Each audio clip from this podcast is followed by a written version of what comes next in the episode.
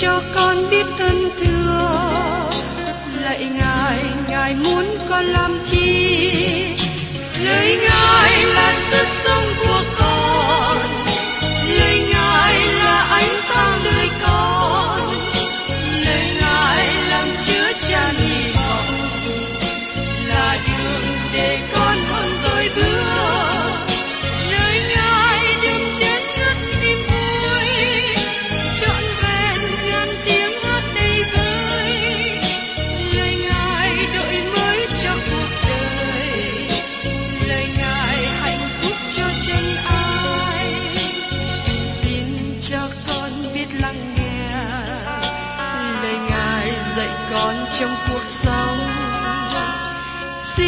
cho con biết lắng nghe. Lời ngài từng theo bước đời con. Xin cho con biết sẵn sàng chờ đợi và vẫn nghe theo chúa. Xin cho con biết sẵn sàng thực hành lời chúa đã truyền ban Hân hoan chào mừng quý vị đến nghe chương trình Tìm hiểu Thánh Kinh. Đây là một chương trình học kinh thánh liên tục và hệ thống trong thời gian 5 năm. Chúng ta sẽ lần lượt khảo sát từ sáng thế ký cho đến khải huyền. Mục sư tiến sĩ McGee là người được Chúa dùng để sáng lập và thực hiện chương trình này. Ông tin rằng lời của Đức Chúa Trời có khả năng đáp ứng mọi nhu cầu cho tất cả mọi người trên thế giới, không phân biệt chủng tộc, văn hóa, trình độ tuổi tác hay phái tính. Ước mong quý vị theo dõi liên tục và giới thiệu cho thân nhân bạn hữu cùng đón nghe. Kính chào quý vị và các bạn. Trong chương trình kỳ trước, chúng ta đã tìm hiểu về thân vị của Chúa Giêsu Christ. Đối tượng cho công việc Đấng Christ là vì tội nhân. Và hôm nay, chúng ta tìm hiểu chủ đề cho công việc Đấng Christ là cho thánh đồ. Mời các bạn cùng xem trong Colosse đoạn 1, câu 24. Nay tôi lấy làm vui về sự tôi đã chịu khổ vì anh em. Tôi lại vì thân thể Đấng Christ là hội thánh mà đem xác thịt mình chịu hết các điều còn lại trong sự thương khó của Ngài. Tại đây Phaolô đang nói rằng thật là cần thiết để chịu khổ về Đấng Christ về những điều còn lại. Lời phát biểu này có làm cho các bạn sửng sốt, giật mình không? Một vài người nói rằng những gì đang, ông đang dạy dỗ có sự đối nghịch. Ông đã nói rằng Đấng Christ chịu đau đớn vì chúng ta và đã trả án phạt cho chúng ta. Không có gì chúng ta có thể làm để được cứu rỗi. Điều đó là sự thật, và câu này không có sự đối nghịch gì cả. Phaolô đang nói về việc gánh chịu đau đớn cho lợi ích của thân thể Đấng Christ. Sự ứng dụng tại đây là còn một số điều nào đó còn sót lại trong sự thương khó của Đấng Christ. Hình như điều muốn nói ở đây là như thế. Sự ứng dụng kế tiếp là nó cần thiết cho Phaolô và tôi nghĩ đến tất cả những người tin nhận Chúa gánh chịu những gì còn lại trong sự thương khó của Ngài. Nói một cách khác, Phaolô gánh chịu đau đớn cho họ. Điều đó hoàn tất sự thương khó của Đấng Christ. Tất cả những điều này có thể ngạc nhiên, bởi vì chúng ta được kêu gọi để chú ý đến sự kiện trong thư tín Colosse dạy về sự đầy dẫy trong Đấng Christ. Trong Colosse đoạn 2 câu 9, vì sự đầy dẫy của bản tánh Đức Chúa Trời thải điều ở trong Đấng Christ như có hình. Mọi sự được tập trung trong Chúa Giêsu. Ngài là đấng nổi bật hơn hết trong mọi loài. Nhưng tại đây hình như còn có một điều nào đó cần được làm. Phaolô viết thư này đang khi ở tù và ông nói rằng ông đã gánh chịu hết mọi sự đau khổ. Các bạn còn nhớ đến điều mà Chúa Giêsu đã tỏ bài với Anania, lý do tại sao Ngài cứu chuộc Phaolô và cách nào Chúa dùng Phaolô trong công việc giảng tin lành không? Trong sách công vụ đoạn 9 câu 15 và 16 chép như sau. Nhưng Chúa phán rằng, hãy đi, vì ta đã chọn người này làm đồ dùng ta, để đem danh ta đồn ra trước mặt các dân ngoại, các vua và con cái Israel, ta lại sẽ tỏ cho người biết phải chịu đau đớn vì danh ta là bao nã. Giờ đây khi Phaolô viết thơ này từ trong tù, ông nói rằng ông đã gánh chịu đầy trọn. Trong khi chúng ta thảo luận về Colosse đoạn 1 có 24, tôi muốn làm rõ ràng điều này. Sự đau đớn của Phaolô không phải là sự cứu rỗi. Không có một công trạng nào trong sự đau đớn của Phaolô vì người khác hay vì chính ông mà được kể như là sự cứu rỗi. Phaolô rất cẩn thận trong việc lựa chọn từ ngữ ở đây. Khi Phaolô nói về sự cứu rỗi trong đấng Christ, ông không có nói về sự đau đớn, nhưng nói về thập tự giá, sự chết và quyết của Chúa Giêsu. Có hai loại đau đớn, đau đớn vì công tác phục vụ, đau đớn cho sự hòa giải. Sự đau khổ của đấng Christ cho chúng ta là sự hòa giải. Thật ra, chúng ta có thể lấy sự đau khổ của đấng Christ mà chia ra nhiều phần khác nhau. Có sự khác biệt giữa các đau khổ này. Trong thư Colosse, chúng ta chỉ phân tích về hai sự đau khổ. Thứ nhất là sự chịu khổ của đấng Christ gánh chịu mà chúng ta không thể chia sẻ được. Thứ hai, sự chịu khổ của đấng Christ gánh chịu mà chúng ta có thể chia sẻ được. Bây giờ mời các bạn cùng tìm hiểu đến phần thứ nhất. Sự chịu khổ của đấng Christ mà chúng ta không thể chia sẻ được. Chúa Giêsu gánh chịu sự đau khổ mà đó là một việc thông thường khi Ngài được sanh ra tại Bethlehem cách đây hai ngàn năm về trước. Khi Chúa Giêsu được sanh ra, Ngài cũng khóc lóc như những đứa trẻ khác. Thân xác yếu đuối của Ngài cũng được bọc vào trong khăn như thân thể chúng ta. Ngài cũng đói, Ngài khát, Ngài cũng trải qua sự cô đơn, Ngài gánh chịu đau đớn và buồn thảm. Ngài cũng nằm ngủ sau khi làm việc mệt nhọc, kiệt sức. Đây là những đau đớn mà tất cả con người đều có. Phaolô viết ở trong sách Galati đoạn 6 câu 5 vì ai sẽ gánh lấy riêng phần nấy. Có nhiều gánh nặng và mỗi người phải mang lấy cho chính mình. Chỉ có một mình chúng ta mang lấy. Chúa Giêsu của chúng ta cũng như thế. Chúng ta gánh chịu đau đớn một mình. Có một số khó khăn trong đời sống mà mỗi người trong chúng ta phải tự mình đối diện. Những đau buồn đến mà không ai có thể chia sẻ với chúng ta. Chẳng hạn như chúng ta bị bệnh, không ai có thể bệnh thay cho mình. Trước đây có lần khi con gái chúng tôi còn nhỏ, nó bị bệnh nặng và đau đớn nhiều. Chúng tôi đem nó vào trong bệnh viện để được điều trị. Nhưng chúng tôi không thể làm gì hơn để gánh chịu đau đớn thế cho nó. Rồi một ngày sẽ đến khi các bạn và tôi sẽ đi qua chủng của bóng chết. Nói theo phương diện con người, mỗi người phải chết một mình. Nhưng đối với cơ đốc nhân, chúng ta biết rằng Chúa Giêsu sẽ ở với chúng ta khi chúng ta bước qua ngưỡng cửa của sự chết. Trong lúc đó, không một ai có thể đi với chúng ta. Chúa Giêsu gánh chịu đau khổ theo phương diện con người. Đó là sự đau khổ mà nó không thể chia sẻ. Sự đau đớn thứ hai mà Chúa Giêsu không thể chia sẻ, đó là sự đau đớn với tư cách là con của Đức Chúa Trời. Chúa Giêsu là Đức Chúa Trời, nhưng Ngài trở nên giống như con người chúng ta. Không có một người nào đau khổ như Chúa Giêsu đã gánh chịu. Ngài trở nên giống như anh em Ngài, và chính Ngài chịu khổ, nhưng chịu khổ như là con của Đức Chúa Trời. Chúng ta thấy sự chịu khổ này được diễn đạt trong Thi Thiên 69. Nó nói cho chúng ta ở trong câu 11 và 12. Ngài là bài ca chế diệu của người trong thành phố nhỏ Nazareth. Ngài nói rằng Ngài mặc áo bao gai. Đó là những sự đau khổ Ngài gánh chịu bởi vì là con của Đức Chúa Trời. Chúa Giêsu bị bắt, các lính của thầy tế lễ nhục mạ Ngài.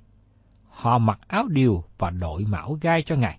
Họ chơi trò chơi loa mã bằng cách lấy khăn trùm đầu Chúa Giêsu rồi nhiều người cùng nhau đánh Ngài, nhưng có một người không đánh. Sau đó chúng mở khăn ra và hỏi, Ngài đoán thử ai đã không đánh Ngài? Họ đánh đập Ngài tàn nhẫn đến nỗi không còn nhìn ra là con người nữa. Họ đánh vào mặt Ngài như tử trước khi đem Ngài treo trên cây thập tự giá. Chúa Giêsu gánh chịu đau đớn trong cách mà không một người nào có thể chịu được, bởi vì Ngài gánh chịu đau khổ như con của Đức Chúa Trời. Chúa Giêsu gánh chịu đau đớn như con sinh tế chuộc tội của thế gian. Ngài là chiên con của Đức Chúa Trời, cất tội lỗi của thế gian. Không một ai trong chúng ta có thể dự vào sự đau đớn đó. Chúng ta cảm tạ Chúa Giêsu đã chết thế cho chúng ta. Chúng ta nhận biết công việc chết thai của Ngài, nhưng chúng ta không thể dự phần vào. Chỉ một mình Chúa Giêsu đi đến thập tự giá. Chúa Giêsu khi ở thập tự giá bị Đức Chúa Trời từ bỏ và con người cũng từ bỏ. Quyết của Chúa Giêsu không phải là quyết tượng đạo, nhưng là quyết của sự cứu chuộc.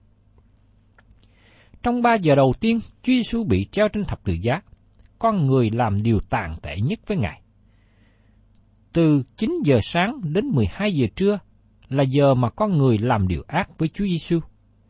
Nhưng trong 3 giờ thứ nhì, từ 12 giờ trưa đến 3 giờ chiều, đó là thời gian mặt trời tối đen, khi mà Đức Chúa Trời làm điều tốt của Ngài.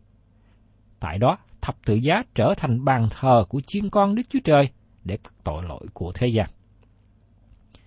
Trong phê rơ thứ nhất đoạn 3 câu 18 nói rằng, Và Đấng Christ đã vì tội lỗi chịu chết một lần là đấng công bình thay cho kẻ không công bình để dẫn chúng ta đến cùng Đức Chúa Trời.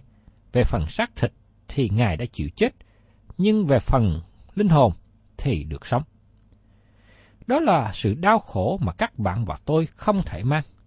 Chúa Giêsu không thể chia sẻ với bất cứ người nào. Đến điều thứ hai, sự đau khổ của Đấng Christ gánh chịu mà chúng ta có thể chia sẻ được. Đây là những sự đau khổ mà Phaolô đề cập ở trong Colosse đoạn 1 câu 24. Có sự đau khổ cho sự công bình. Tại nhà hội Nazareth, thành phố quê hương của Chúa Giêsu, Ngài nói ở trong sách Giăng đoạn 8 câu 40. Nhưng hiện nay các ngươi tìm mưu giết ta là người lấy lẽ thật đã nghe nơi Đức Chúa Trời mà nói với các ngươi. Abraham chưa hề làm điều đó. Chúa Giêsu gánh chịu đau khổ cho sự công bình. Chúng ta được nói cũng cần nên làm giống như vậy.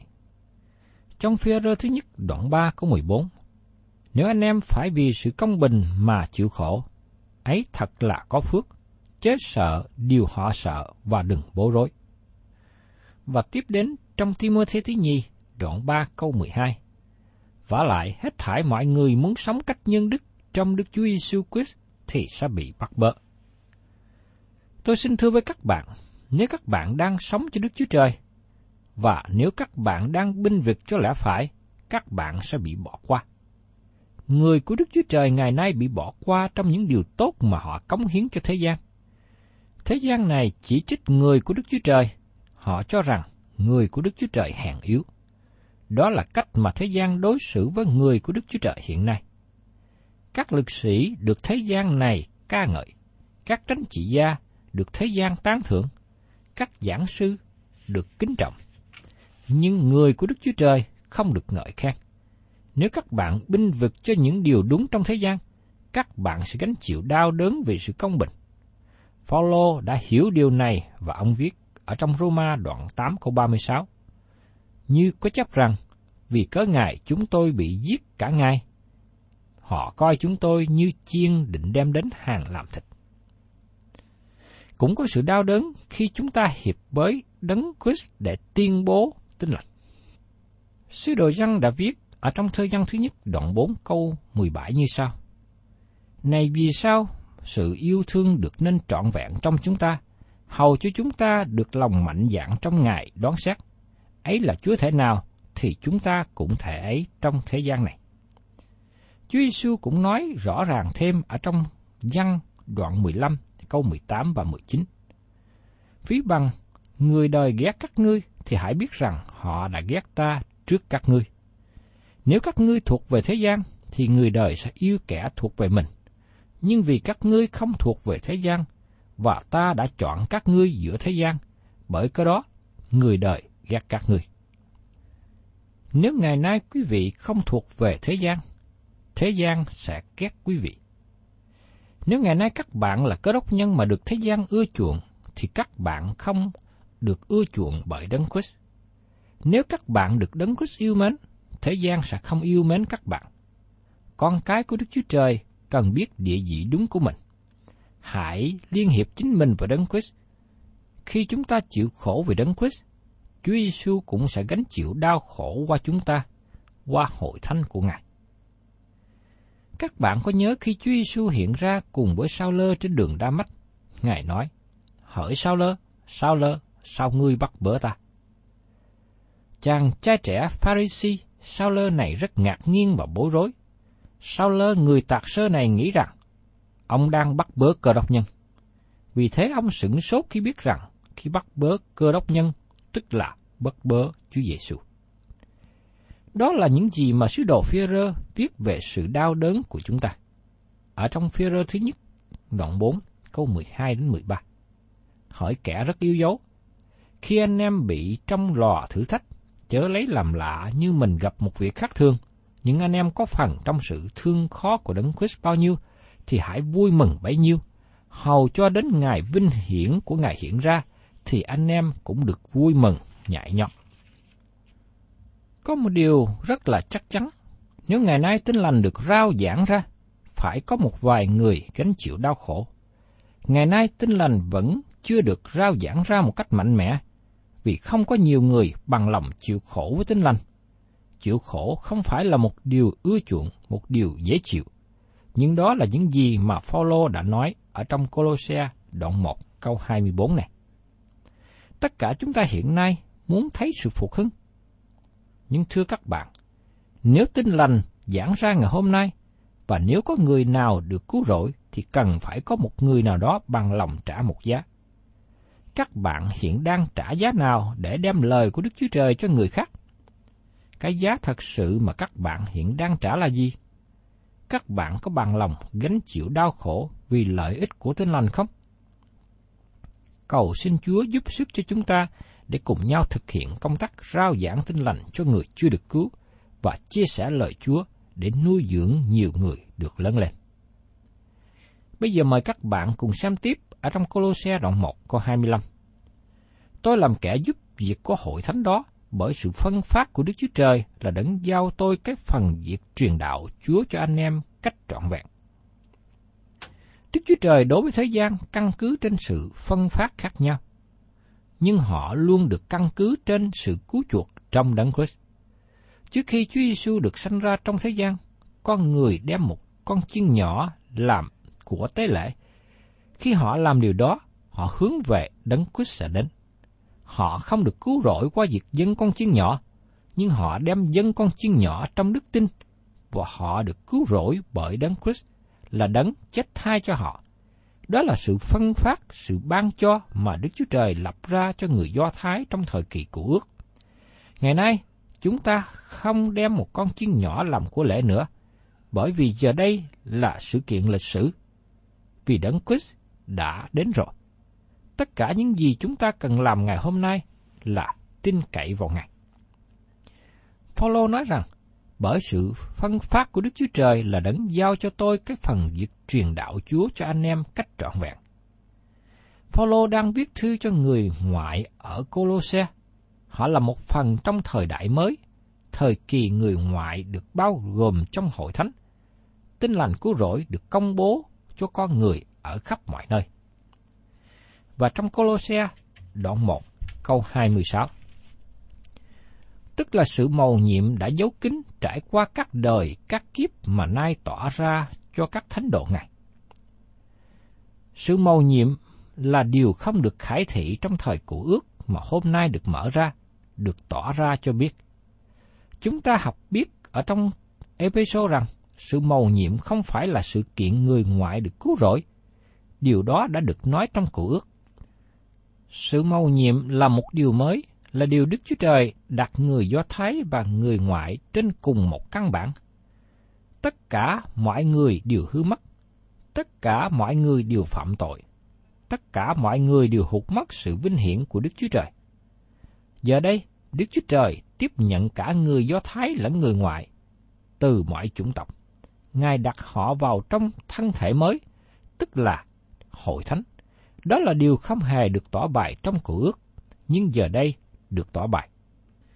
Giờ đây, không phải chỉ có Phaolô được biết sự mầu nhiệm, nhưng tất cả các thánh đồ đều biết.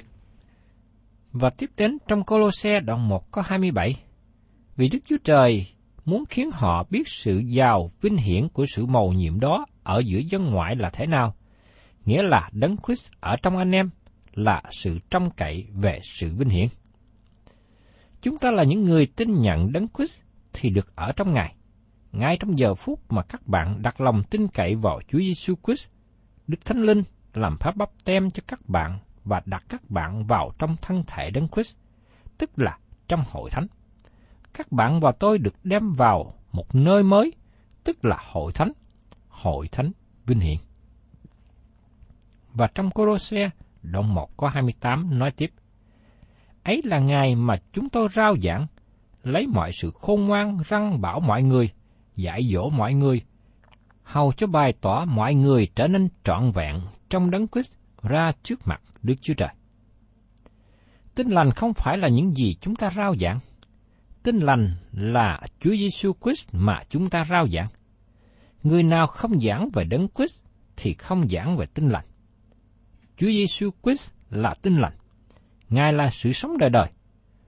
Sứ đồ dân đã viết rằng sẽ chỉ cho chúng ta sự sống đời đời. Ông đã thấy được sự sống đời đời.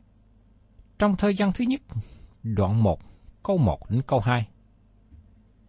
Điều có từ trước là điều chúng tôi đã nghe, điều mắt chúng tôi đã thấy, điều chúng tôi đã nắm và tai chúng tôi đã rờ về lợi sự sống.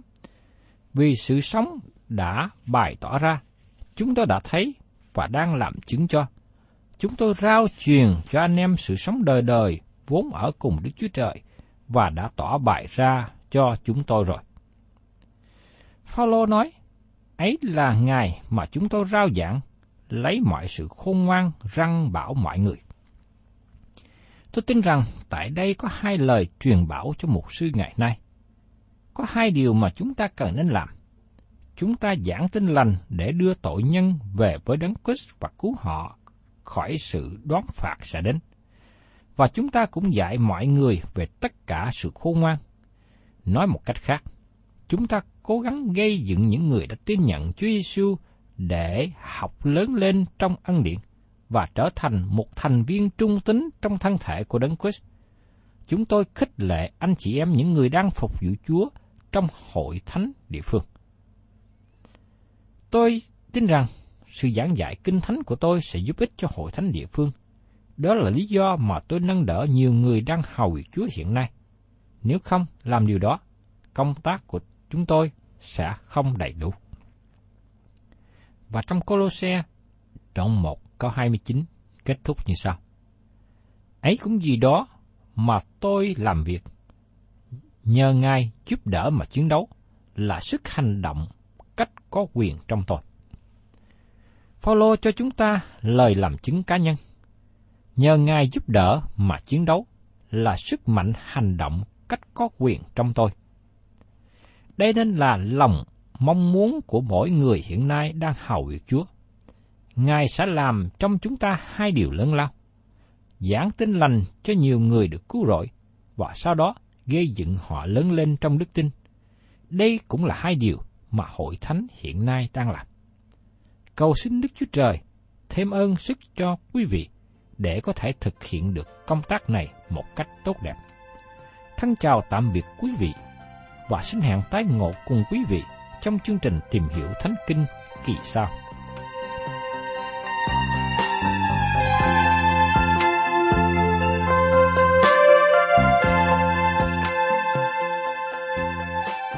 Cảm ơn quý vị đã đón nghe chương trình Tìm hiểu Thánh Kinh. Nếu quý vị muốn có loạt bài này, xin liên lạc với chúng tôi theo địa chỉ sẽ được đọc vào cuối chương trình. Kính chào quý thính giả.